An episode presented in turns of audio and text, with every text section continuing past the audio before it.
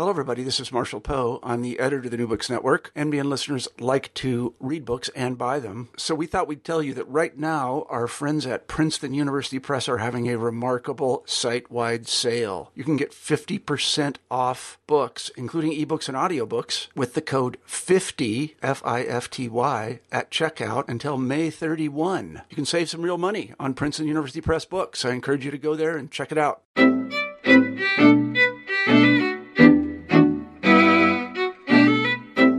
Everybody, and welcome back to New Books in Jewish Studies. I'm Jason Schulman. We've got a great show for you today. My guest is Aaron Hughes, who teaches at the University of Rochester, here to talk about his new book, Rethinking Jewish Philosophy Beyond Particularism and Universalism, published in 2014 by Oxford University Press. Aaron, welcome to New Books in Jewish Studies. Well, thank you, Jason. It's uh, a pleasure to be here. Well, we're very glad to have you.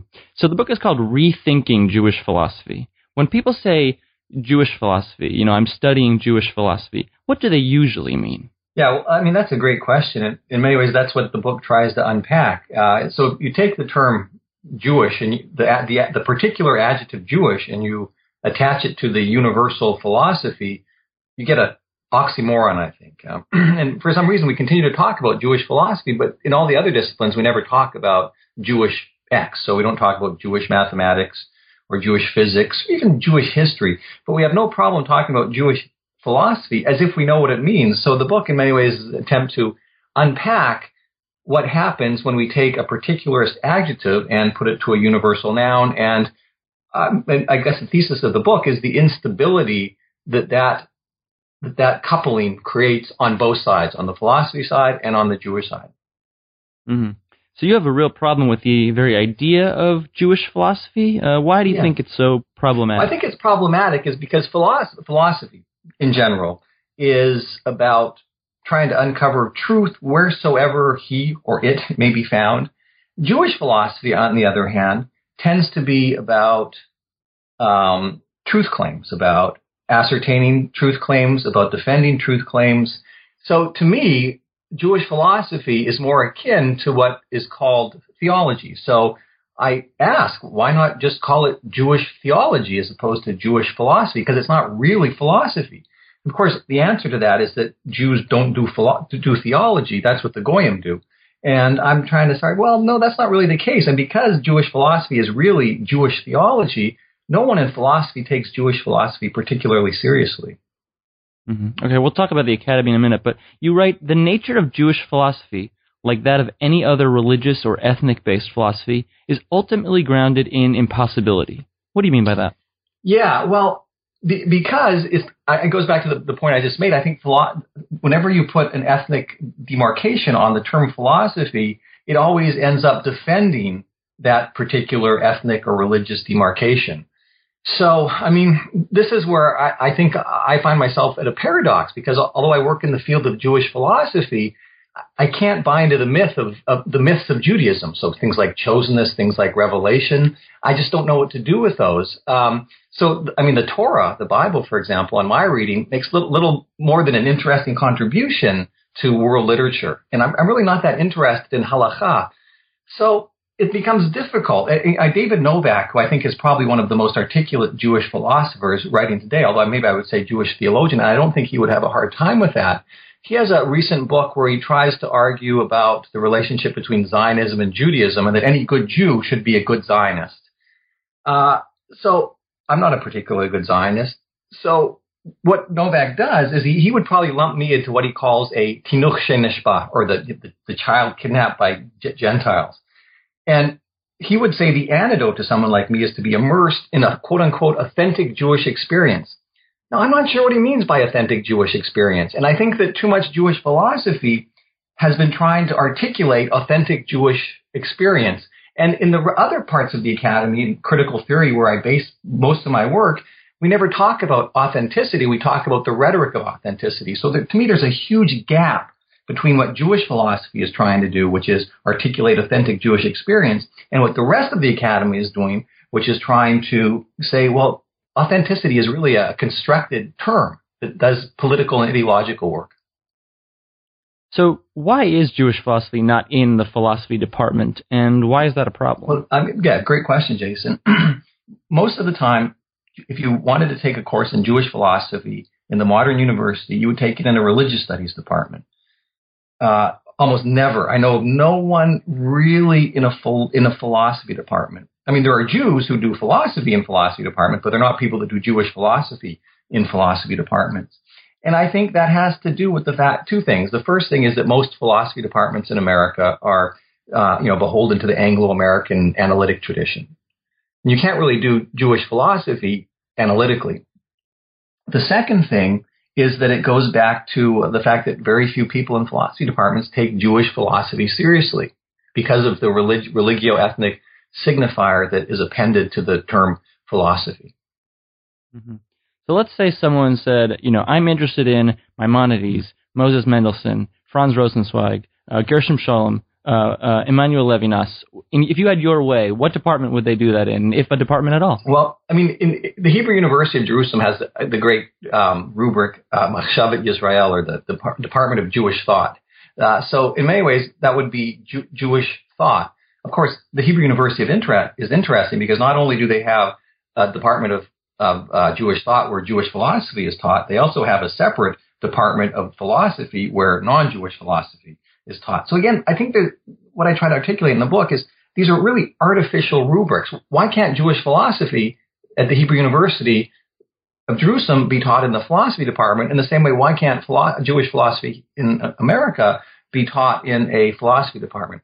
And that is because no one has really, because Jewish philosophy is for me far too apologetic, far too theological, and that what we have to do is begin to try to figure out what Jewish philosophy is doing. And I think the key that goes back to your earlier question is not through philosophy departments, but maybe the most natural home for Jewish philosophy in the modern academy is in departments of comparative uh, comparative literature, where um, you know people like Derrida, uh, Levinas are often uh, at Frankfurt School and all these other uh, um, uh, uh, contemporary or uh, modern philosophers are taught uh, Heidegger, etc. Okay, last question about the academy, and then I want to go back to the book. Are you writing from within Jewish studies? Yeah, I mean that's that's a that's a great question, um, uh, and I, I, never know from where I write. Um, uh, I, I have a chair in Jewish studies, so I guess that puts me in squarely in the field of Jewish studies. I'm an active uh, conference goer of the Association for Jewish Studies, so I guess that puts me in Jewish studies. But I think that there's something, as I've tried to, to, to write about in other places. I had an article in the Chronicle of Higher Education a couple years ago called "Jewish Studies is Too Jewish," and um, I think that there are real problems in Jewish studies. Uh, it, it, it has the potential to be far too atavistic. It has the potential to be far too ethnic, uh, and it also has the potential to be far too introspective in the sense that you can read Maimonides, say the Guide of the Perplexed, and not have to know Arabic. And I know of very few academic disciplines where one can't can can pass oneself off as an expert in these things, but without really knowing the the language in which, say, Maimonides wrote the Guide of the Perplexed, which is Arabic or Judeo Arabic. So Jewish studies as I'm sure probably other uh, authors have said on this program, is a very it's a very uh, um, strange strange phenomenon. And the fact that because we study we all study Jews or Judaism in some way shape or form we also have to be firmly embedded in uh, disciplinarity. So my own um, PhD comes it's in religious studies but it's um, I specialized in Islamic thought and culture Okay, so the subtitle of the book is Beyond Particularism and Universalism, which implies that this binary uh, has been used in the past. So how has it been used in the past, and why is it insufficient so that we need to move beyond it? Yeah, well, I mean, I was always taught. Um, so I, I think I, I, I always thought I knew what Jewish philosophy was. I'm, I'm just going to go back a little bit and just tell you how I got to the book. Um, I always thought I knew what Jewish philosophy was. Uh, I mean, I was trained in it. Um, I'd written in it unproblematically. Uh, until a, a, couple years ago, a colleague of mine at Arizona State University, Chava Tirosh Samuelson, and I came up with this idea of creating the Library of Contemporary Jewish Philosophers. Uh, it's a 20 volume library, and each volume looks at a particular living Jewish philosopher. Uh, people like David Blyth, people like um, Norbert Samuelson, people like um, David Novak, Jonathan Sacks, um, uh, Elliot Dorff, etc. And each volume has a sort of biobibliographic essay written either by us or that we commission someone to do, and then has four representative essays or chapters by the thinker in question, and then it ends with a transcript of a face to face interview. I enjoyed this very much and I learned a tremendous amount from it. However, I was surprised how, with few exceptions, uh, exceptions being people like David Novak, they knew they knew very little philosophy, but they could easily tell us what Judaism was. And more often than not, the Judaism that they articulated was their Judaism. So I began to say, well, this took me back to the idea that, that I thought Jewish philosophy was was potentially um, apologetic. So that's that's one thing. Now the other thing that I'd always been taught is that Jewish philosophy represents Judaism at its most universal. Uh, and the um, the side that, that what goes with that is that Kabbalah represents Judaism at its most particular. So I began to think, well, what if that's not the, the case at all? What if what if Jewish philosophy is more particularistic than we than we give it credit for. So in one chapter in the book, I look at Maimonides and I try to read Maimonides against the grain, and I argue that Maimonides ends up on one reading. And I'm not saying it's the the normative uh, reading by any uh, uh, by any stretch of the imagination, but Maimonides can come across as a as a as a religious fundamentalist and as a very particularist thinker.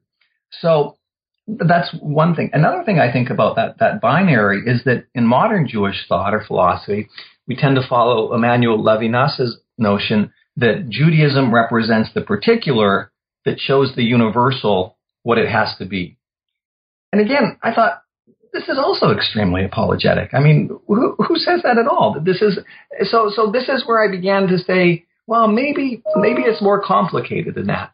So I began to um, actually the the way out of the binary for me was uh, the thought of Jacques Derrida, in particular his um, phrase in one of his essays where he says Jew Greek is Greek Jew, and he, the both of the the terms are allied, so it's capital J E W small Greek. Um, and that, that basically we can't separate the Greek from the from the from the Hebraic because the two are completely intertwined with one another, and they always have been.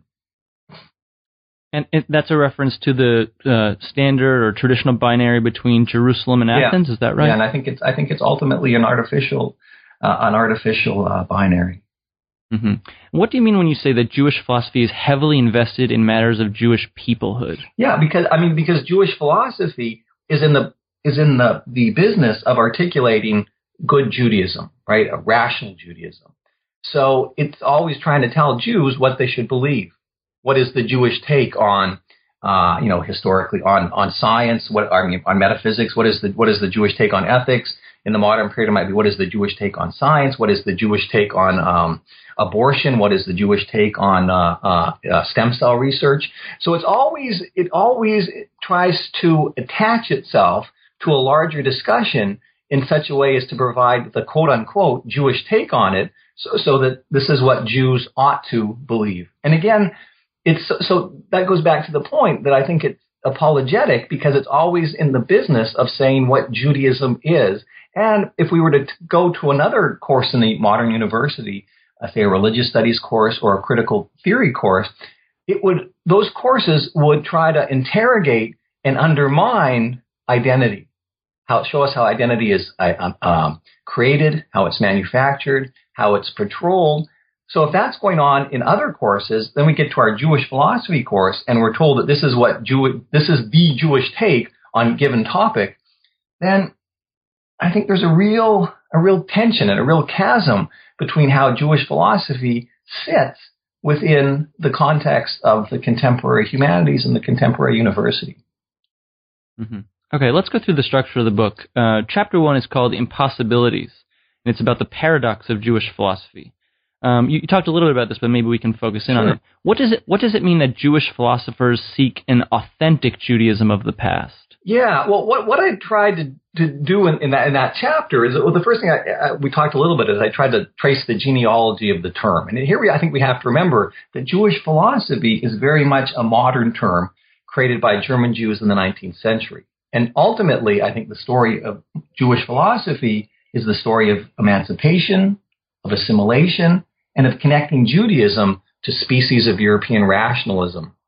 So we have to remember then that Jewish philosopher, Maimonides never would have called himself a Jewish philosopher. He probably would have called himself a faylasuf, which is the Arabic term for a philosopher. So despite the, the I think the, the modern nature of the term Jewish philosophy, we have to realize that Jewish thinkers from Philo of Alexandria in say the first century uh, of the Common Era to Levinas in the 20th, they've always tried to connect Judaism to the larger cultures in which Jews thought, uh, in which Jews lived. So they all sought to create what, what I think, what I've called earlier, this, this good Judaism, and they do it through a system of privilege and denial.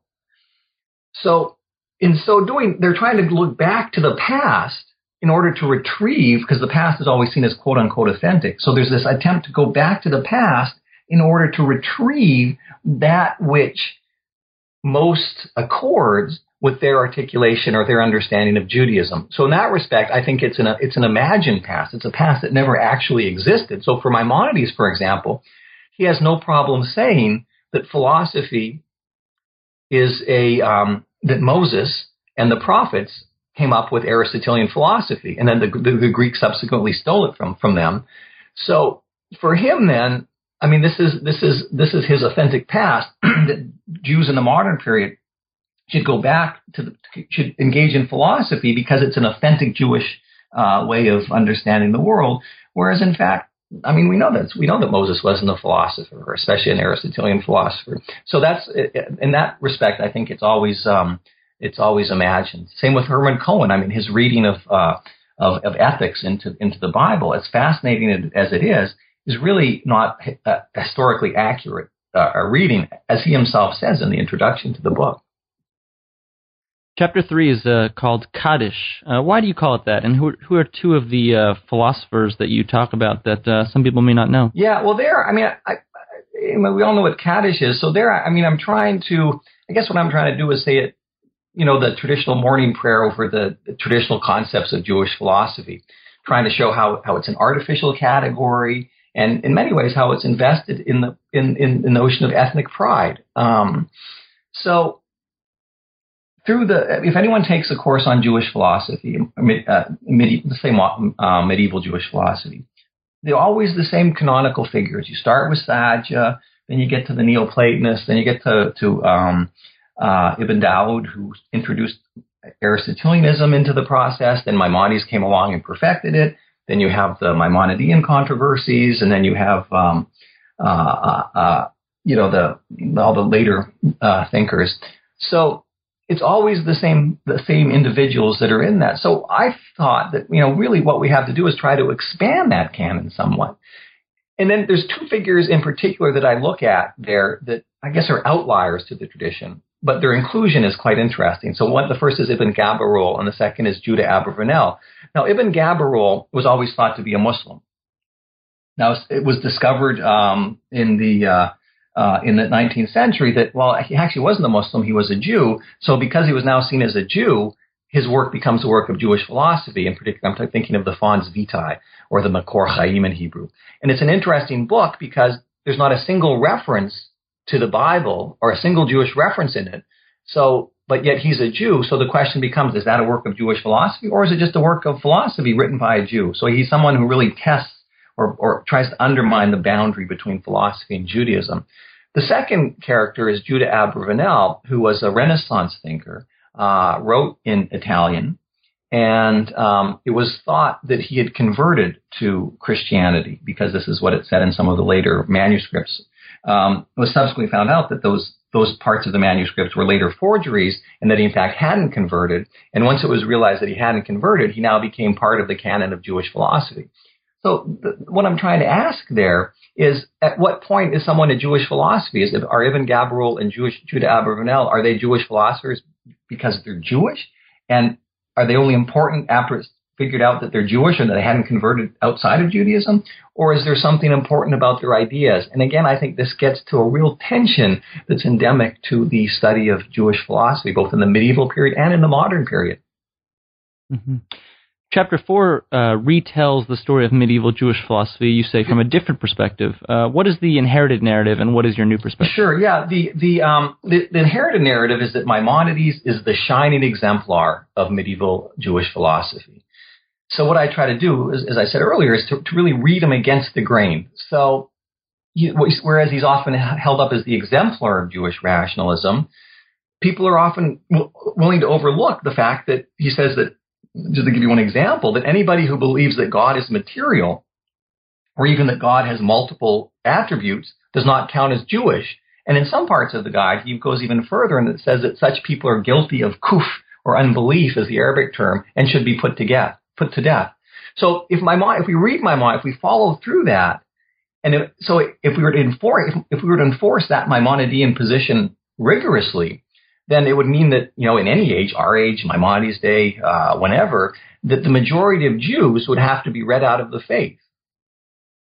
But we tend to ignore that. And why do we ignore that? Because it gets in the way of a good story. And again, that good story is not Maimonides' story. It's our story. It's the story of modern Judaism beginning in 19th century Germany, a way of constructing a rationally articulate Judaism as a way to show non-German Jews, non-Jews, that Judaism is rational and that it links up with the species of European rationalism. So if you think of the, the major rubrics of Jewish philosophy in the medieval period, we have Jewish Platonism, Jewish Aristotelianism, Jewish Neoplatonism, Jewish humanism.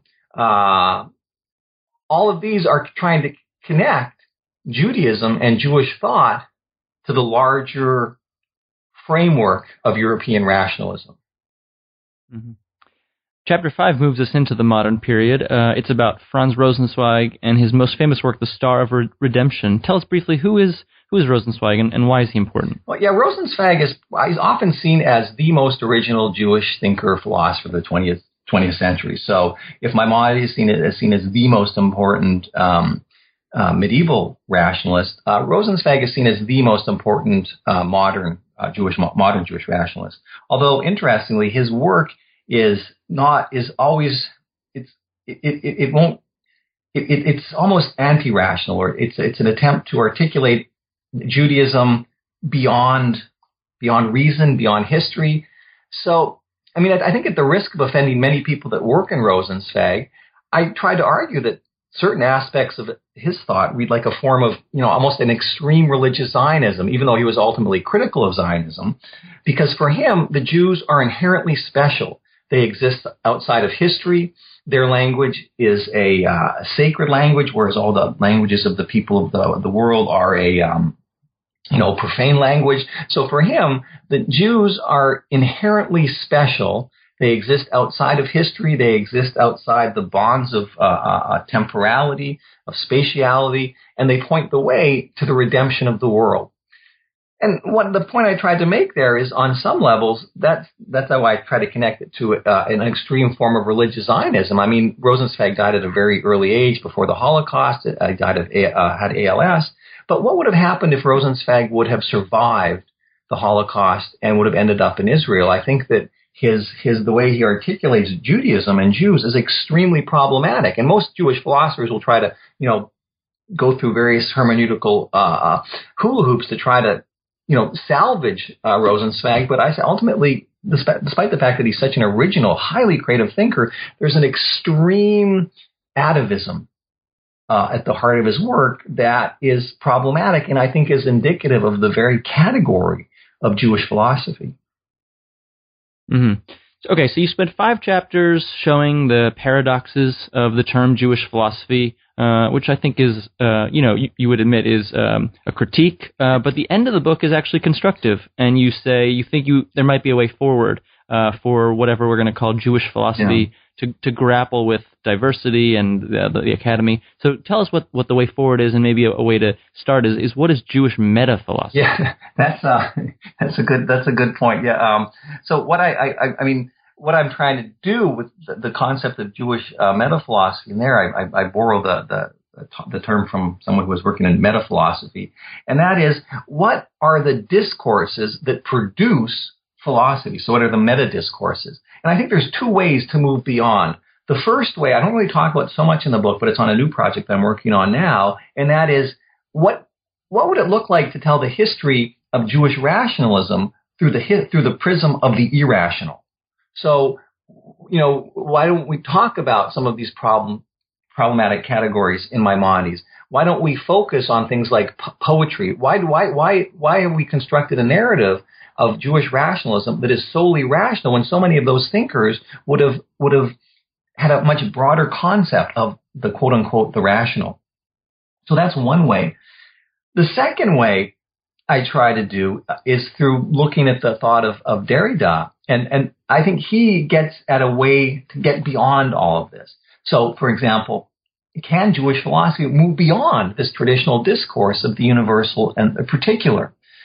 And what I try to do in that last chapter is argue that the the discourse of Jewish philosophy has much to learn from critical theory, something I've been talking about on and off throughout our, our, our conversation here, and that it ought not to be involved in the in the task of, of reifying Judaism. So rather than to go back to the Library of Contemporary Jewish Philosophy, where you have a bunch of guys telling us what Judaism is, I think that philosophy and critical theory need to undermine, not undermine, need to interrogate Judaism. What does it mean to be a Jew? What does it mean to, um, if, if, if, all identity is constructed, then what, what will happen if we import these types of discourses into, um, into Judaism, into Jewish, into, into Jewish philosophy? And really, I, I, to me, the, one of the conversation partners of that last chapter is Judith Butler.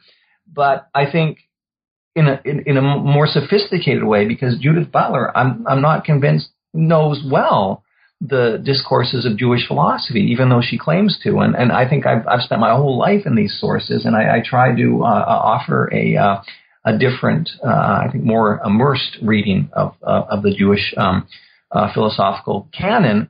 Although, like her, it's one that tries to push and tries to connect it to larger themes and critical theory.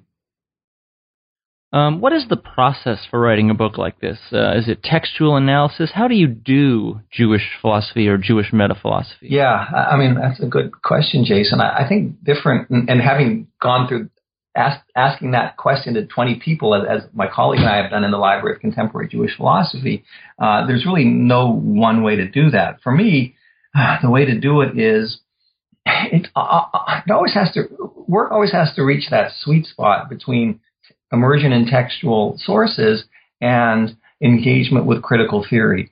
Uh, too much work on on sources will just create, you know, just more of the same old stuff that's been done for, for, for decades, centuries, if not millennia. The other thing is if you just work on the critical theory, then you can simply end up, you know, spinning theoretical wheels. So the question for me is how to combine the close reading with the theoretical sophistication. Um, I'm proud of this book. I've written several books in Jewish philosophy. This one, for me, uh, people might well disagree, but I, I, that doesn't matter uh, at this point. But for me, I really think that I've tried to push the conversation along in a helpful way. And thankfully, it's had about three or four reviews, and all of them have been um, extremely uh, um, extremely good. In fact, the, there's one review in the, the Notre Dame uh, Philosophical Review uh, that I think he ends up by the, he ends the review by saying, "There's no doubt in my mind that the discipline would be much better off for having engaged with my book." So mm-hmm. that's the um, that's where I'm that's what I'm trying to to do is push the conversation because I, I really think Jewish philosophy, maybe even like Jewish studies, is a little bit is at a crossroads. And we have to figure out what will the future of, of Jewish philosophy look like in, in the academy? Will it be a, a, a, study that is out of sync with what's going on in other disciplines? In, in which case it becomes, it will just become a, a yeshiva-like activity. And I don't want that to happen. I think that Jewish philosophy needs to connect with the themes of the academy, and whether medieval studies, contemporary studies, critical theory, uh, etc. Mm-hmm. Well, Aaron, we've taken up a lot of your time. So, any parting thoughts you'd like to share? And uh, you told us a little bit, but just um, tell us what are you working on next? Well, I'm I'm actually uh, I have I have a book that's already it's been accepted. It's uh, coming out in the uh, uh, I think in the summer, the coming summer. It's it's a uh, biography of Jacob Neusner.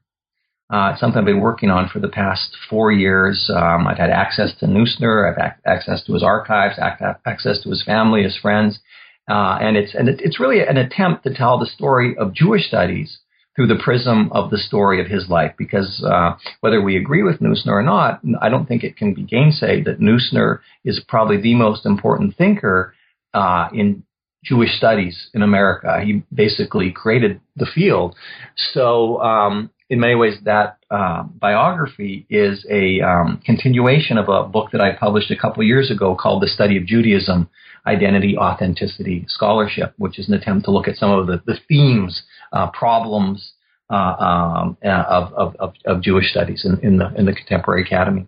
Aaron, that sounds like a great project. Uh, I want to thank you for being on the show today. The book is Rethinking Jewish Philosophy Beyond Particularism and Universalism, published in 2014 by Oxford University Press.